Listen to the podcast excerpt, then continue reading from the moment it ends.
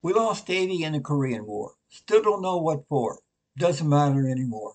So go the lyrics of the John Prine song Hello in There, sung here by the iconic Joan Baez. We here at Solution to Violence and our guest today, Judy Monroe Leighton, like so many historians, could make the same observation when the question was asked, what was the war about and why were so many young lives lost? For far too many wars, the answer is still don't know what for. Doesn't matter anymore. But it does matter to Judy Monroe Leighton and Solutions to Violence. Welcome, friends. We are Solutions to Violence, a program of and sponsored by WFMP 106.5 FM radio. We're so happy you have joined us today in our exploration of peace and nonviolence. I'm Jim Johnson. Jamie McMillan and I are your hosts for Solutions to Balance. Our technical engineer is Carolyn Brooks Johnson. The following is part of WFMP's Public Affairs Educational Programming. The views expressed are those of our guests, not the station. If you'd like to share your views, you may contact us by sending us an email to solutionsofviolence18 at gmail.com. We'd love to hear from you. Our guest today is Dr. Judy Monroe Leighton. Judy Monroe Leighton began her teaching career at Roosevelt Elementary School in Louisville's West End in 1973. She earned a PhD in history at the University of Kentucky in 1994. She has been a history professor at Louisville's Jefferson Community College for 20 years and now a professor emeritus.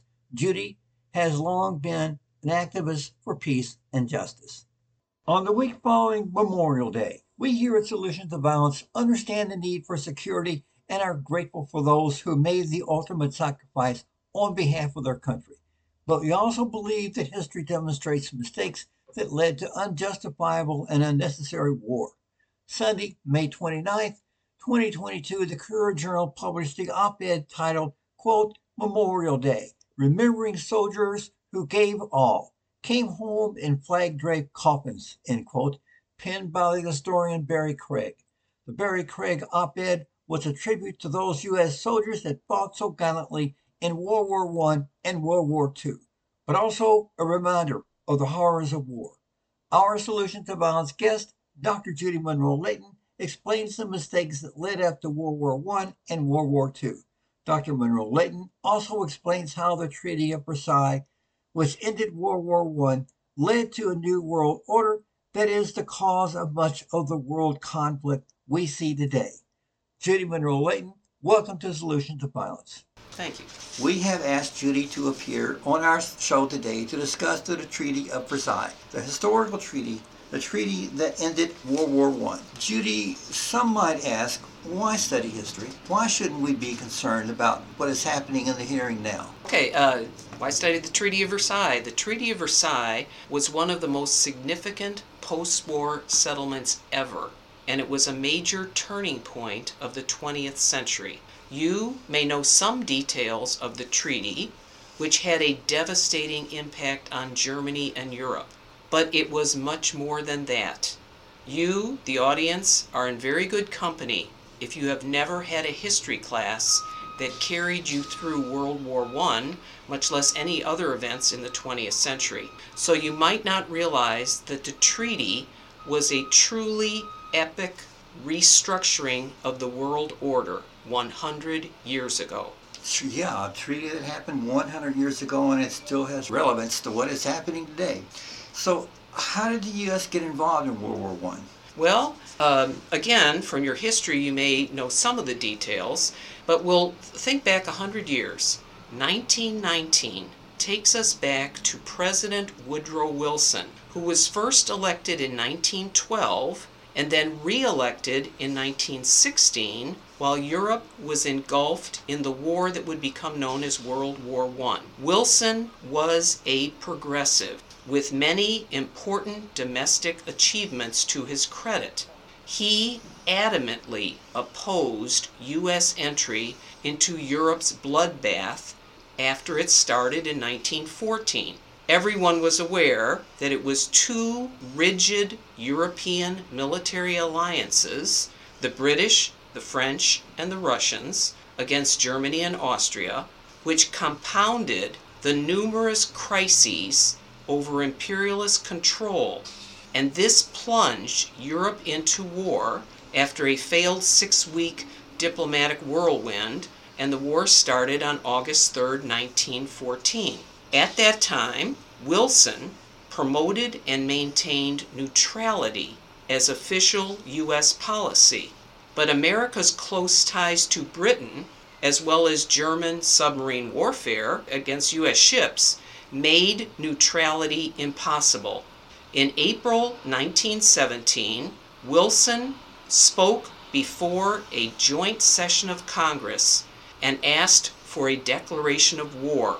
He left the chamber with tears streaming down his face.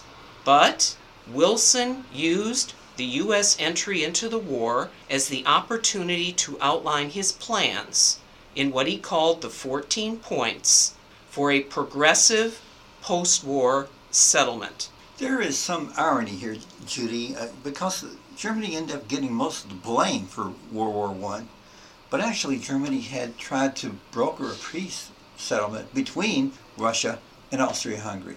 Yes, that's true. But by the time that, um, yeah, the war started. Anyway, despite that fact, so. Yes, yes. So, uh, what was the importance of, of Wilson's 14 points? We've heard that about Uh-huh. that in, in our history books. Right, and that's What? something that some people may be somewhat familiar with. It might just be a topic in passing or whatever. But Wilson, as I mentioned, he was a progressive in the truest sense of the word. He, he grew up, he, uh, in his, he was a part of the progressive era. And based on his study of history, College professor. he was a professor of history uh, at uh, Princeton and also president of Princeton, and he was a progressive uh, governor of New Jersey. And that's what launched him into national fame in 1912 and made him a candidate on the Democratic ticket for president. He also had, from his personal experience, a strong opposition to war. He was born in 1856, which in Virginia, which made him a five-year-old when the Civil War started. He saw war up close and personal, and he also experienced defeat, and that he carried that with him the rest of his life. And as a progressive, he believed that war was uh, it wasn't a sensible way to operate. It wasn't efficient. War was the, uh, the wrong track. He firmly believed that.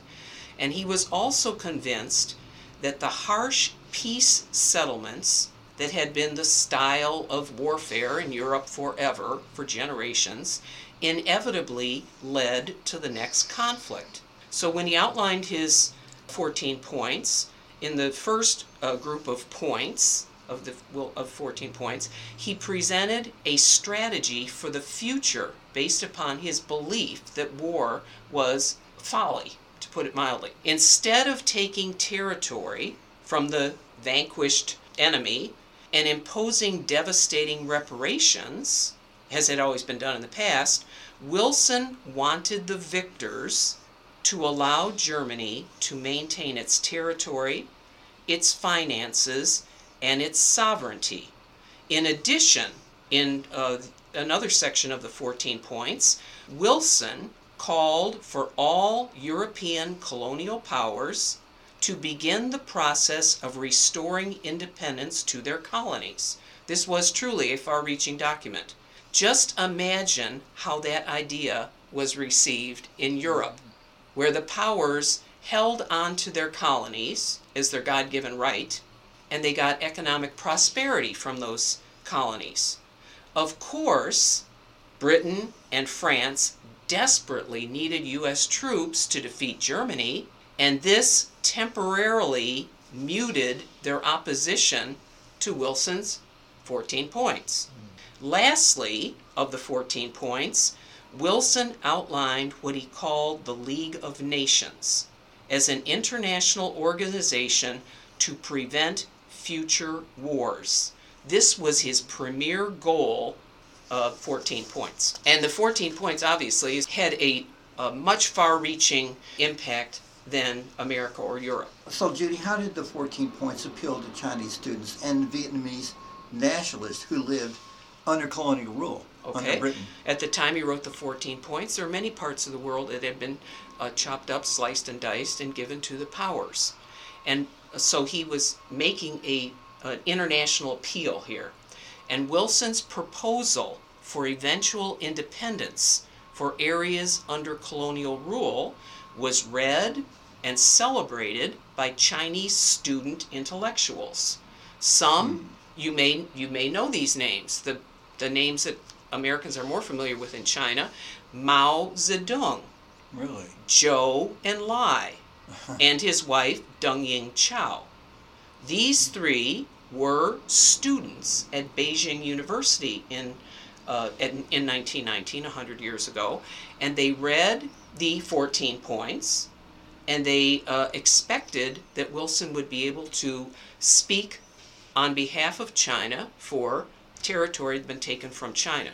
At the same time, believe it or not, Vietnamese nationalists like Ho Chi Minh believed, he read Wilson's 14 points, and he believed that Wilson's proposal regarding the colonies would help Vietnam gain independence from France. From France. Yeah.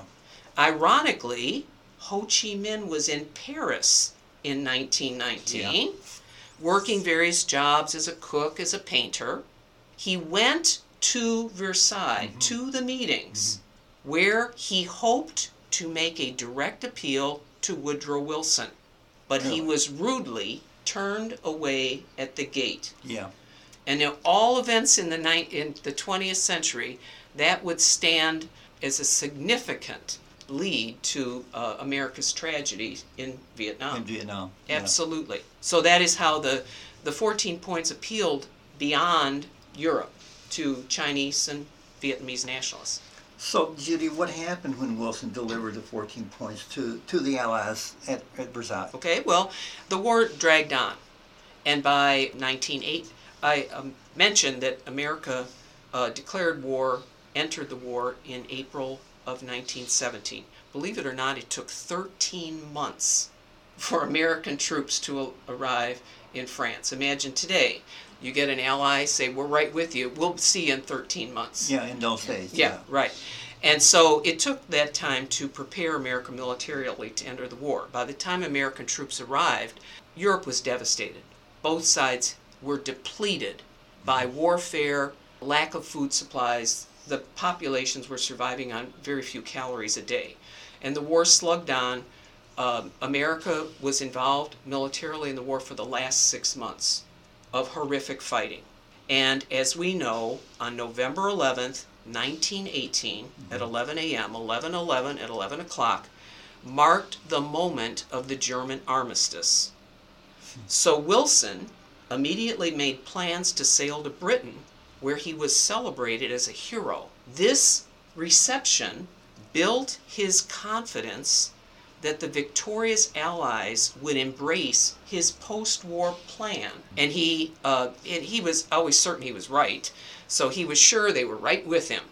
But after four and a half years of brutal war, the British and the French were more than skeptical, and they weren't so certain they wanted to change the way they had always dealt with post-war settlements. At Versailles, where the meetings took place, they listened politely to Wilson's 14 points before he announced that he planned to return to America. He had done his work, he presented his ideas, he was sure they would stand behind him, and he would be responsible for a peace settlement that would end future wars. The Allies escorted Wilson to the coast to board a ship on which he would return to the United States. Just imagine the scene on the coast of France as the gangplank was raised and Wilson was on his way back home. The British and the French officials waved him off and returned to Versailles, where they wrote the treaty as they wanted. They awarded to France the Alsace Lorraine, which was Germany's major industrial area. At the time, it would be like America giving up Gary, Indiana, and Cleveland, Ohio, Yeah. and all steel production Yep. areas. Yep. They forced Germany to pay a massive, debilitating war debt. And in fact, it was uh, basically you just keep paying till we tell you to stop. And of course, they demanded that Germany accept total blame for the war.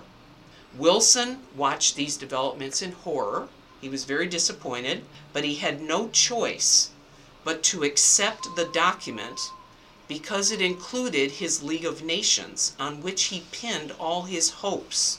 He returned to Versailles in June 1919 to sign the treaty on June 28th, which was the fifth anniversary of the assassination of the Archduke in Sarajevo. This was his extra little dig to the Germans and the Austrians. Which is what initiated the conflict in the first place. Ab- absolutely correct. So that was Russia and, and, and Austria Yeah. and Hungary, yeah. So this June 28th will be the 100th anniversary of the treaty, and it'll be the 105th anniversary of the start of the war. So that is how he delivered the 14 points, and he was a very hopeful, optimistic man. Uh, but he realized that his and the uh, Allies totally upended his uh, plans, and he really had no opportunity to make, have it, uh, any say. And so he um, signed the treaty, uh, knowing that all he would get out of it would be the League of Nations. So, Judy, how did the Chinese students in, in Beijing in May 1919 react to the Treaty of Versailles treatment of China? Well, actually, two months before the official signing ceremony that I mentioned, the section of the Treaty of Versailles regarding China. Keep in mind, this was a very extensive document with numbers of sections that dealt with areas of the world. Uh, the section that regarded uh, China reached Beijing, the news of it reached Beijing, where students at Beijing University, remember Mao Zedong, Zhou Enlai, and his wife Deng Xiaoping, along with hundreds of other students, anxiously awaited news about the future sovereignty of Chinese territory that Japan had occupied during the war, took advantage of Chinese weakness. This actually was um, six years, eight years, sorry, after the, em- the end of the emperor. There was no more emperor of China. China was not unified at this time. China was ruled by warlords, and this was a tremendous humiliation to the proud Chinese. And it also meant that since there was no more, more emperor, there were, the exam structure that was centuries old was no longer in place. So young people like Mao and Zhou and Deng were now made, uh, were now able to study outside ideas. They were open to new ideas. And among those ideas, of course, was the ideas that Wilson presented. And so they were waiting uh, for the news of the treaty. And with Wilson's 14 points in mind, these students hoped that China would be, re, would be treated in a respectful way and would regain control over its important Shandong Peninsula. And the Shandong Peninsula is in a very crucial place of China. It's the birthplace of Confucius. It's a very important area of trade and commerce. It's located to the east of Beijing. It's not out in the boondocks. It's not Wyoming. It's more like Baltimore. Okay, it's right there. And that is the area that Japan controlled, uh, took over from the Germans during the war. So these students were hoping against hope that they would be treated in a respectful way. On May 4th, 1919, and by the way, the anniversary of May 4th is Derby Day in Louisville this year. Okay? Imagine On that specific day, word reached Beijing. And when the students heard that the Treaty of Versailles would allow newly industrialized Japan to keep Shandong, they erupted in a massive student protest on Tiananmen Square. And this is, of course, the place that we became familiar with in 1989 with the Right. student demonstrations, Yeah. and that was 30 years ago. And so uh, there's uh, historical parallels of some kind. The 1919 student protest launched what is known in China as the May 4th movement. So if you were in China, you would be definitely aware of the May 4th movement. It is a, a, a, ma- a major event of 20th century China, mm-hmm. and it marks a major turn in Chinese history. Mm-hmm. And it was because these students were so furious that China was weak and impotent to the point that it could not even control its own territory. Of course, they were angry at the treatment of the uh, powers in Versailles, but they were even more angry and frustrated that their own country could not maintain its own sovereignty.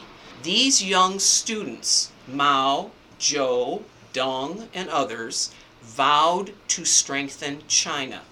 To achieve that goal, they joined the new Chinese Communist Party when it was formed in 1921. Mm-hmm.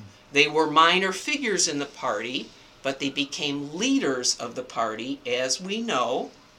And Mao and Zhou were the two premier leaders of uh, the People's Republic of China until they both died in 1976. Deng lived longer, Deng Yingchao lived longer. Uh, I think she died in 2000 or something, uh, 1995. Hmm, okay. okay. Mm-hmm. So yeah, so what was, what, what was Ho Chi Minh's reaction to the treaty? Ho Chi Minh from Vietnam uh, when he returned to Vietnam. Okay, in 1919, Ho returned to Vietnam in disgust. He was furious, of course, and he established the Vietnamese Communist Party as a tool to claim independence from French colonial rule. He devoted every minute of his life to that goal until he died in 1969 while American troops were still fighting. He didn't mm-hmm. live to see Vietnamese independence. Independence, and the, yeah. And they for in uh, he he drove out the French in 1954, and he urged his comrades to be patient because he envisioned eventual victory over the Americans as well. And so the Treaty of Versailles was a turning point in China and in Vietnam as a, a motivation to uh, for young people to um, achieve independence for their country. So the the Treaty of Versailles had far-reaching implications for both China and yeah, Vietnam. Absolutely, absolutely. Yeah, something I, I didn't know. And so. in Japan too, because the men at uh, Versailles uh, looked at the situation. They said, "Well, look at this. Japan was already uh, modernized, industrialized. Yes. They had a mm-hmm. rapid. I mean, that's a whole other story. But they modernized very quickly Transition, and yeah. left. Uh, they were producing steel Mhm. at the time of World War One, and China was backward. So they said, "Oh, should we go with a country that can help us in Asia, a steel producing, industrialized country, or backward China?" Well, that was a no-brainer, and they picked Japan, with total disregard for China. Did the Treaty of Versailles also lead to the conflict over Manchuria between Japan? What it did was it, it gave Japan the green light to move in. Uh, iron ore was located in Manchuria, so the Japanese Empire needed resources, and that it what it what the Treaty of Versailles did was it uh, made it impossible for any world power. It comes up a little farther at the end here, but uh, it, no way to stop Japan from doing that. Exactly right. Okay, so the Treaty of Versailles, the demands made by the Treaty of Versailles just devastated Germany. Yes. Took away Mm-hmm. almost all of its shipping, Mm-hmm. One tenth of its of its territory, Mhm. uh, along with the population. Uh, Mhm. Thirty billion dollars annually for reparations, Mm-hmm. which was way more, as Mhm. John Maynard Kingsley pointed out, way more than Germany could ever afford to pay. It it really threw Germany into an economic morass, Mm-hmm. and that depression spread through Mhm. Europe because Mhm. Germany had been the economic engine Mm-hmm. in Europe. So, what was the Treaty of Versailles mean for Hitler in Germany? Okay. As you mentioned, the Treaty of Versailles brought Germany to its knees. Yeah. And by 1923, uh, the inflation rate was so uh, severe in Germany, you know, thousands of percentage points in, of inflation, that wiped out the middle class in Germany. Yeah. The Treaty of Versailles was the ultimate gift to Adolf Hitler. He waved it in the air and whipped up German nationalist sentiment by denouncing the war debt, which crippled their economy, the taking of territory that insulted their sovereignty, and the fact that Germany got total blame for the war. Guilt- and during the, guilt 20s, clause. the exactly, and the uh, during the uh, 20s, there was efforts made to ease up the economic burden on Germany, but then the 1929 stock market crash and the depression that followed put Germany in exact position that led to the uh, Hitler's rise to power in 1933. Yeah. And we all know how that turned out. yeah, and even that's in their high school. Even that you get in high school books, yes. Oh, and, and then the Treaty of Versailles, it, to look a little beyond it, uh, it also had a direct impact on uh, Eastern Europe. Yugoslavia was established. Mhm. Austria-Hungary was established. I mean, uh, there was an Austria and Hungary. and the Treaty of Versailles also chopped up the defunct Ottoman Empire Yeah. which was brought down in World War One, Mhm. and this was done uh, to establish a British mandate over newly drawn Iraq. There was no Iraq before the Treaty of Versailles. Yeah. So this major territory was given to Britain as a new colony. Britain was also given Transjordan, which we know as Jordan today, Mhm. and Palestine. Mhm. The treaty gave, uh, uh, allowed the French to establish its mandate over Syria. So, in fact, the Treaty of Versailles uh, absolutely, this new political colonial arrangement absolutely violated Wilson's proposal for eventual independence of the colonies. It added new colonies. They grabbed more, as much as they could get. Colonize more. It this territory. led to never-ending chaos, violence, and upheaval in the countries that we now call the quote Middle, Middle East. Yeah. And Judy, weren't those those countries were uh, my understanding is that those countries in the Middle East, the, the Arab nations, were in relative peace for about a hundred years before World War One. Well, they were sort of in an area that didn't demand a lot of attention. They were under the Ottoman Empire, and it was a kind of a crumbling, debilitated uh, arrangement, but it worked. It worked Yeah. Yeah, and then, so they took advantage of the fact that it appeared nothing, it was available, hmm and so they took it. Yeah. So what happened to Wilson's League of Nations? I thought that was just a brilliant concept. hmm Well, here's really one of the saddest parts of the story, because Wilson signed the treaty with the hopes that his league would uh, prosper.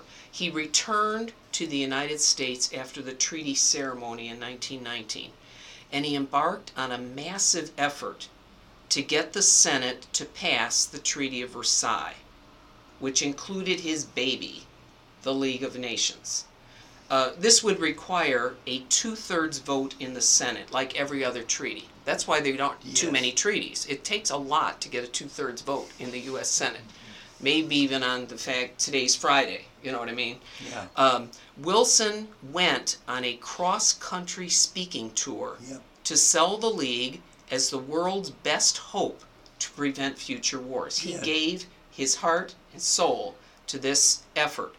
During And a he was speech, at that time, right? well, he suffered uh, what we would probably now identify as um, high blood pressure, hypertension, which had was untreated, and Yeah. he suffered a number of uh, episodes during his adulthood. Uh, he was very a strict, rigid, hard on himself, raised by uh, in a very uh, a rigid Presbyterian family. So he had Yeah. he, he was his own worst enemy in that way. In uh, so on this cross country tour, he gave a speech in Pueblo, Colorado, in September 1919. And as he was speaking, he collapsed after Yeah. suffering a stroke. Mhm.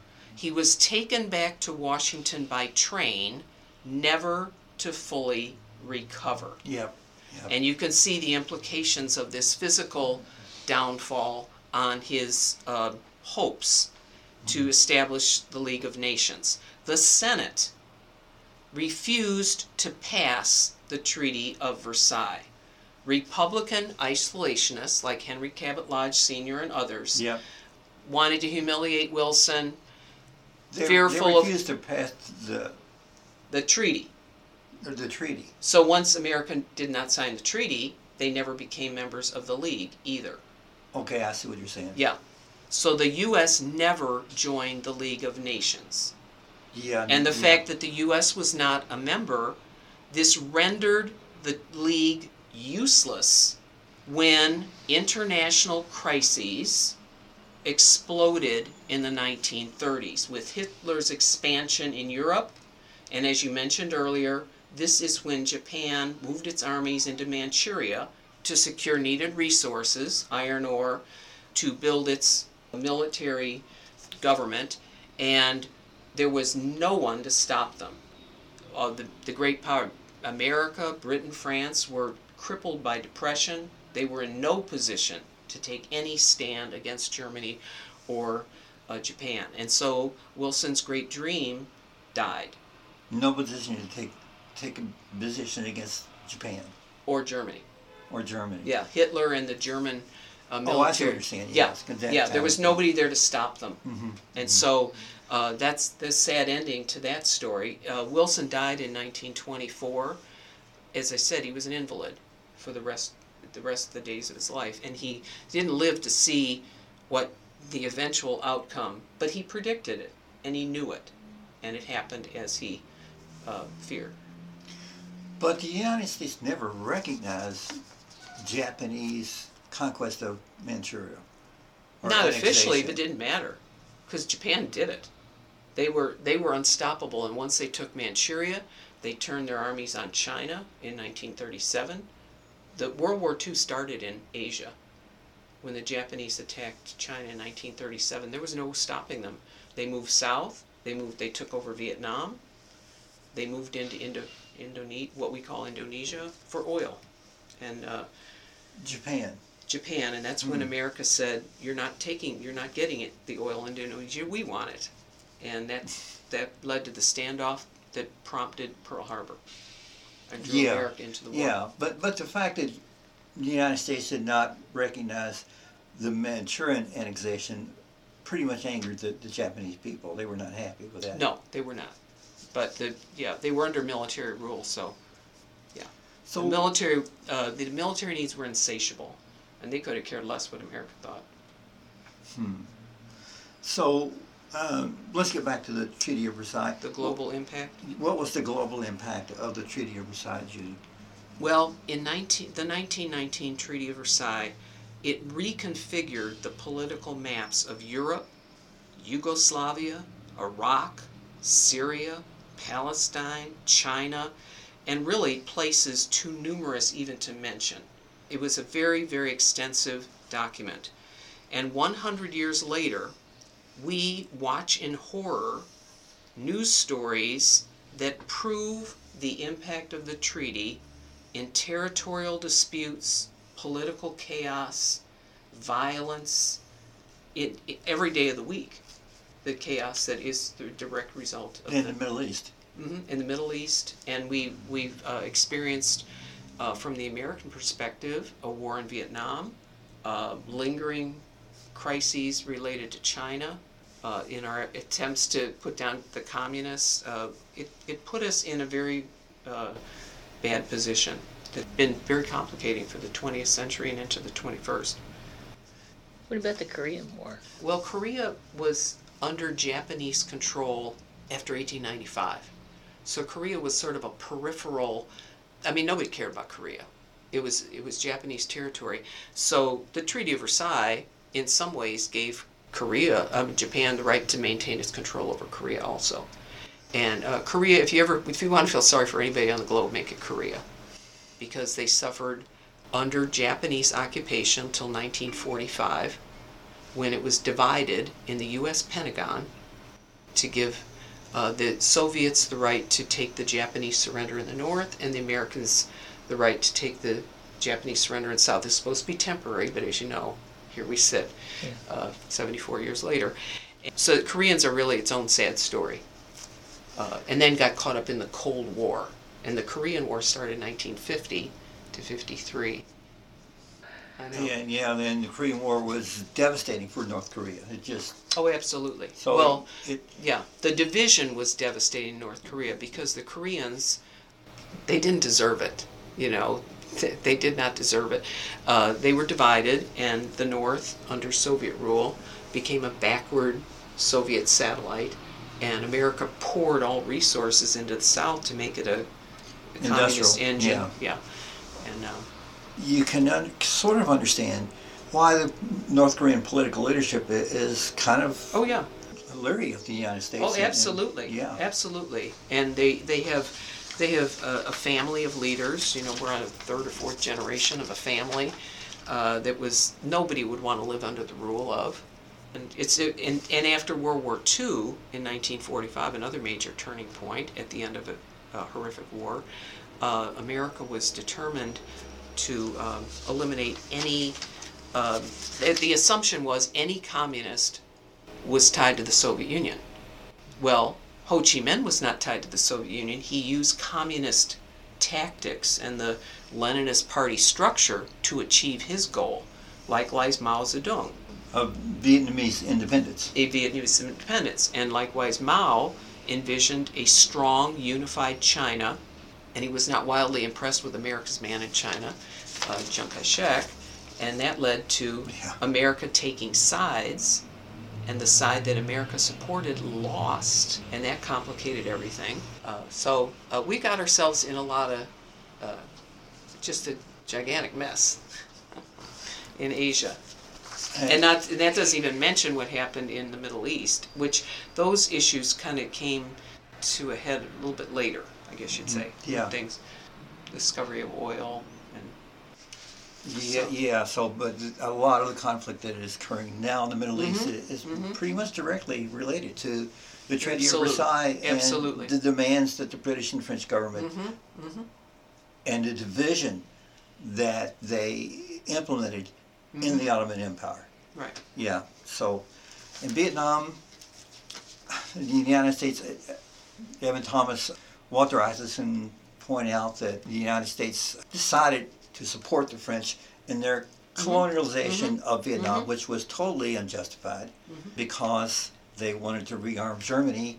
And the French said, no, we don't want to rearm Germany because we just fought two world wars with Germany. hmm But then the United States, uh, the Truman wise men decided, well, look, France, if you agree to rearm Germany, we'll support you in Vietnam. So, Well, that was a decision that, uh, uh, like uh, Wilson, Franklin Roosevelt envisioned colonial independence. He could see that the colonies were the root of all evil, really, and would lead to the next war. Uh, but he died. He died. Actually, he died. Today's the anniversary of his death, April 12th. He died um, without any resolution to what would happen. And Francophiles in the State Department guided American policy in support of France. That's right. And immediately, Americans supported France in 1945 Yeah. and never, ever said no to France. yeah, yeah. And that led to the first Indochina War, followed by the American War in Vietnam. The Truman and the wise men did not support Roosevelt's vision, colonialization. Mm-hmm. Well, yeah, it was the the die was cast before really Truman had anything to say about it. But yeah, that's that, and it, it was a fear of communism, misguided. We can look back and say, what were they during, thinking? during during the Joseph McCarthy era. Yeah, part Yeah, of it that of was fed that, yeah. domestic. Yeah, Mhm. yeah, yeah. So let me ask one more question about the League of Mm-hmm. Nations, and because it, it it could have been such a turning point. Mm-hmm. Maybe they call us a revisionist if we go too far in that direction. But would the League of Nations, had it been implemented, Mm-hmm. Ben Harrison points out that even though the political leadership did not support the League of Nations, millions of people throughout Mm-hmm. Europe and the United States protested in support Mhm. of the League of Nations. But the powers that be, the big four in Versailles, were not willing to look in a new way at a post war settlement. They were like, we won, we get land, we get money, you take the blame. And they could not see or accept any change in that misguided and totally failed way of operating, uh, despite Wilson's really heartfelt efforts to, and he was he was convinced that the war in that we know as World War One was so brutal and so uh, devastating to Europe that of course they'll see the light now. Well, they didn't. First modern war. Yeah, they, they that's you know they didn't uh, have that impact. Instead, they said it's ours. We're taking it. We get the spoils of war. If that had if that would have had to change to accept the League of Nations, and neither was accepted.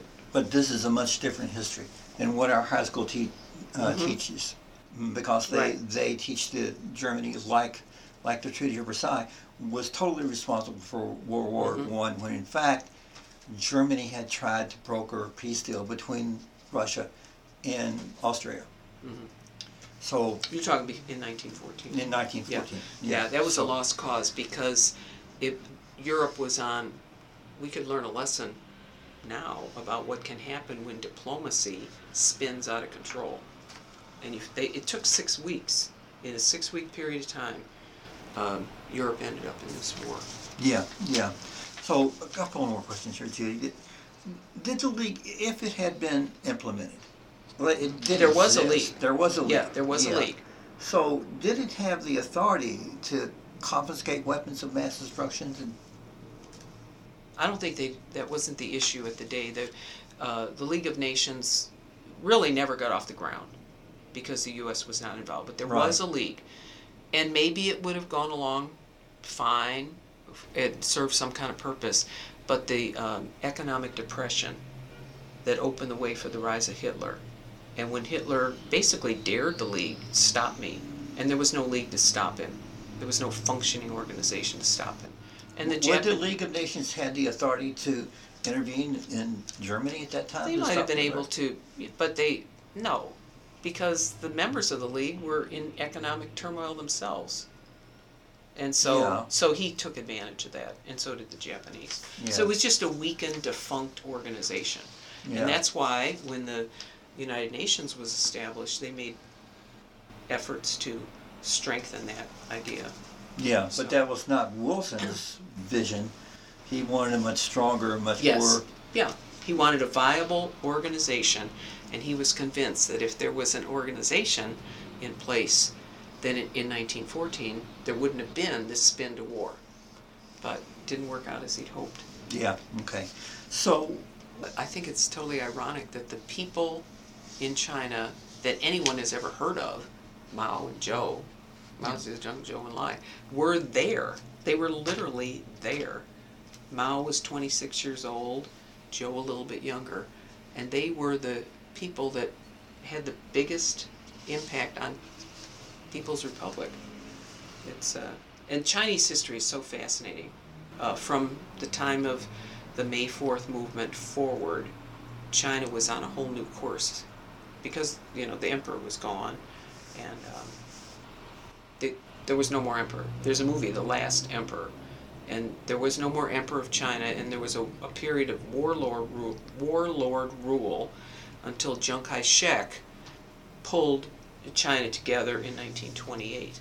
okay. And he ruled okay, China. Okay. Uh, and then when Japan attacked China, there was a, a paper, you know, an on paper uh, unity between the Communist Party and Chiang Kai shek, but um, they hated each other's guts. And, Yeah. uh, that lasted till the end of the war. Yeah, yeah, and, And then- to Truman sent Marshall, General Marshall, to China. That, that when the conflict broke out between the communists and, and uh, Chiang Kai-shek, uh, Truman sent Marshall to China, and Marshall came back with the idea that because Czech was not going to use any of the the funding that was coming from the United States to help his people, he was going to put it all into the Mhm. military and that led to a lot of desertion on part of the Oh, yeah. People. Yeah. They went to the communist side. Yeah, America gave enough money uh, to keep Chiang Kai-shek afloat, and Mhm. enough money to turn the communists against uh, America forever. And, uh, and then when the McCarthy era, 1950, at the very same year that the Korean War broke out, um, McCarthy went on his rampage, and it was a domestic fight against communism. and he stripped the State Department, the U.S. government, Yes. of the experts that knew that the Chinese communists were a legitimate political force and that they were not tied to the Soviet Union and what they the ideology that propelled them and the popularity that they uh, had in China and when those experts were gone That's right. that put America in a position where there were there was nobody to sound the alarm there were no experts on Vietnam That's right. and when America got deeper into Vietnam, there was nobody to say. And unfortunately, from my perspective, that's where we are today. Because we are watching an administration that has gutted our State Department and is Yes. removing anybody that doesn't agree with their uh, extremist right wing ideology. That's and we are setting ourselves up. It, it will take a generation to restore a State Department from what the Trump administration has done.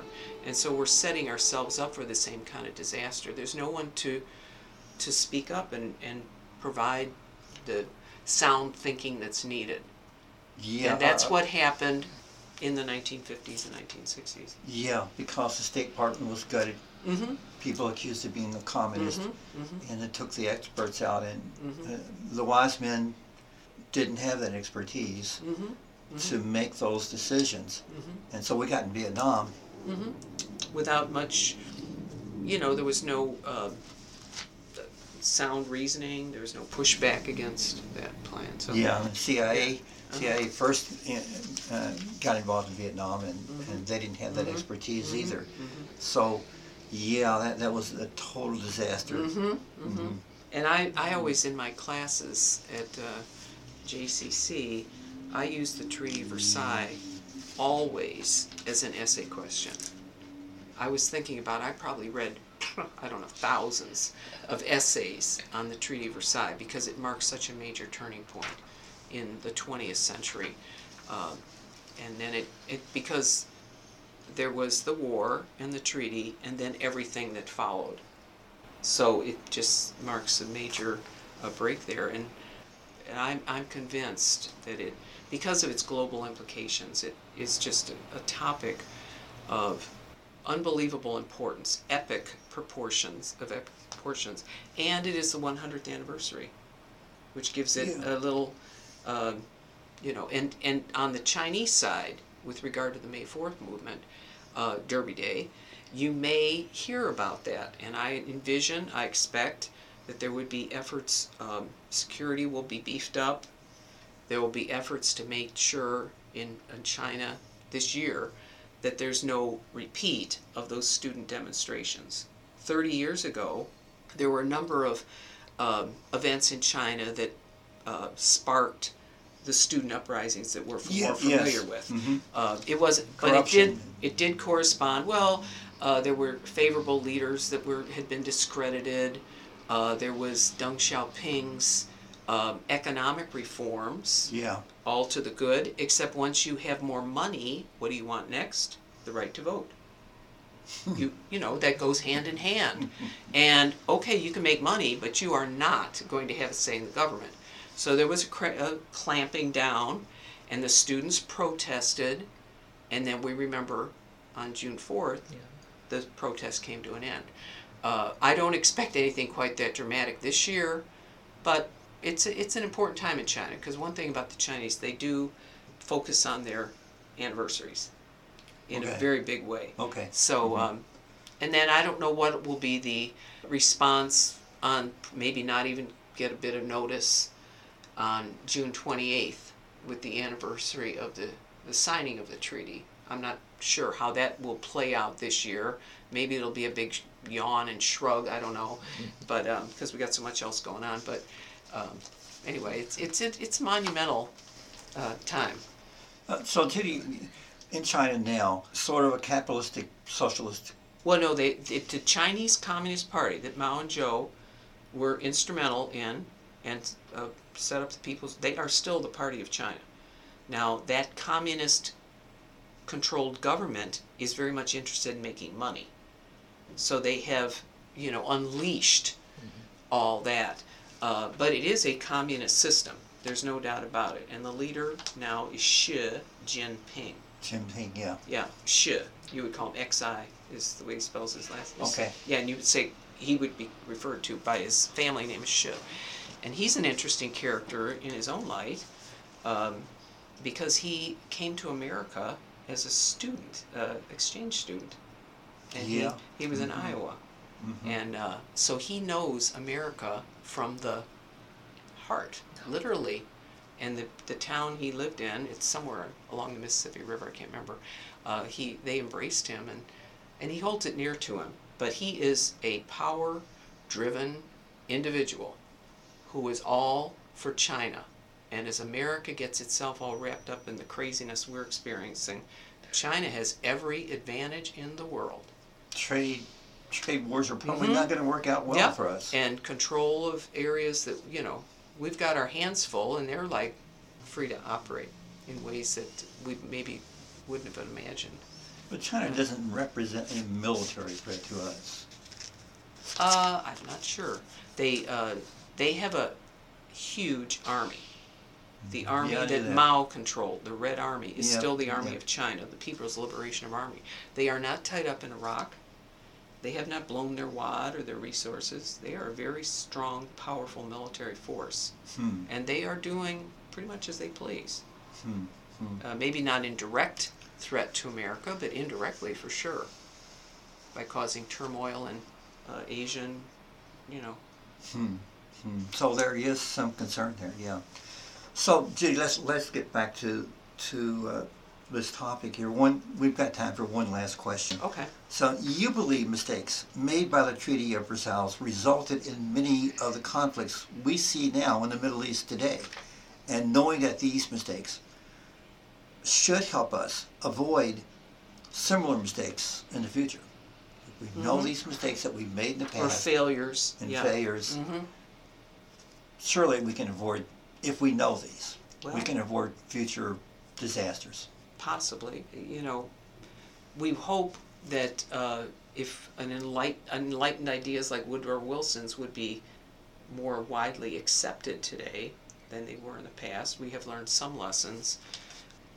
So I'm, I'm hopeful along those lines. But that is how history documented by objective historians hmm helps us understand a Mhm. path to the future. Mhm. Yeah. And especially with a, um, a topic of such monumental consequence Yes. as the Treaty of Versailles. and the the Treaty of Versailles. So, folks, we're out of time. We want to thank our listeners for joining us today. We have been discussing the Treaty of Versailles and the fact that mistakes made by the architects of the Treaty of Versailles has resulted in much of the conflict we see in the Middle East today. We want to thank our guest, Dr. Judy Monroe Layton, for helping us understand the consequences of this historical document and how knowledge of the mistakes made in the past can help us avoid similar mistakes in the future. Our program is broadcast on Mondays at 5 p.m., Tuesdays at 8 a.m., and Wednesdays at 6 a.m. Solutions to Violence is also live streamed. Just Google forwardradio.org and click on Listen Live Now at the above time slots for more information that will help you find new ways to resolve issues of conflict.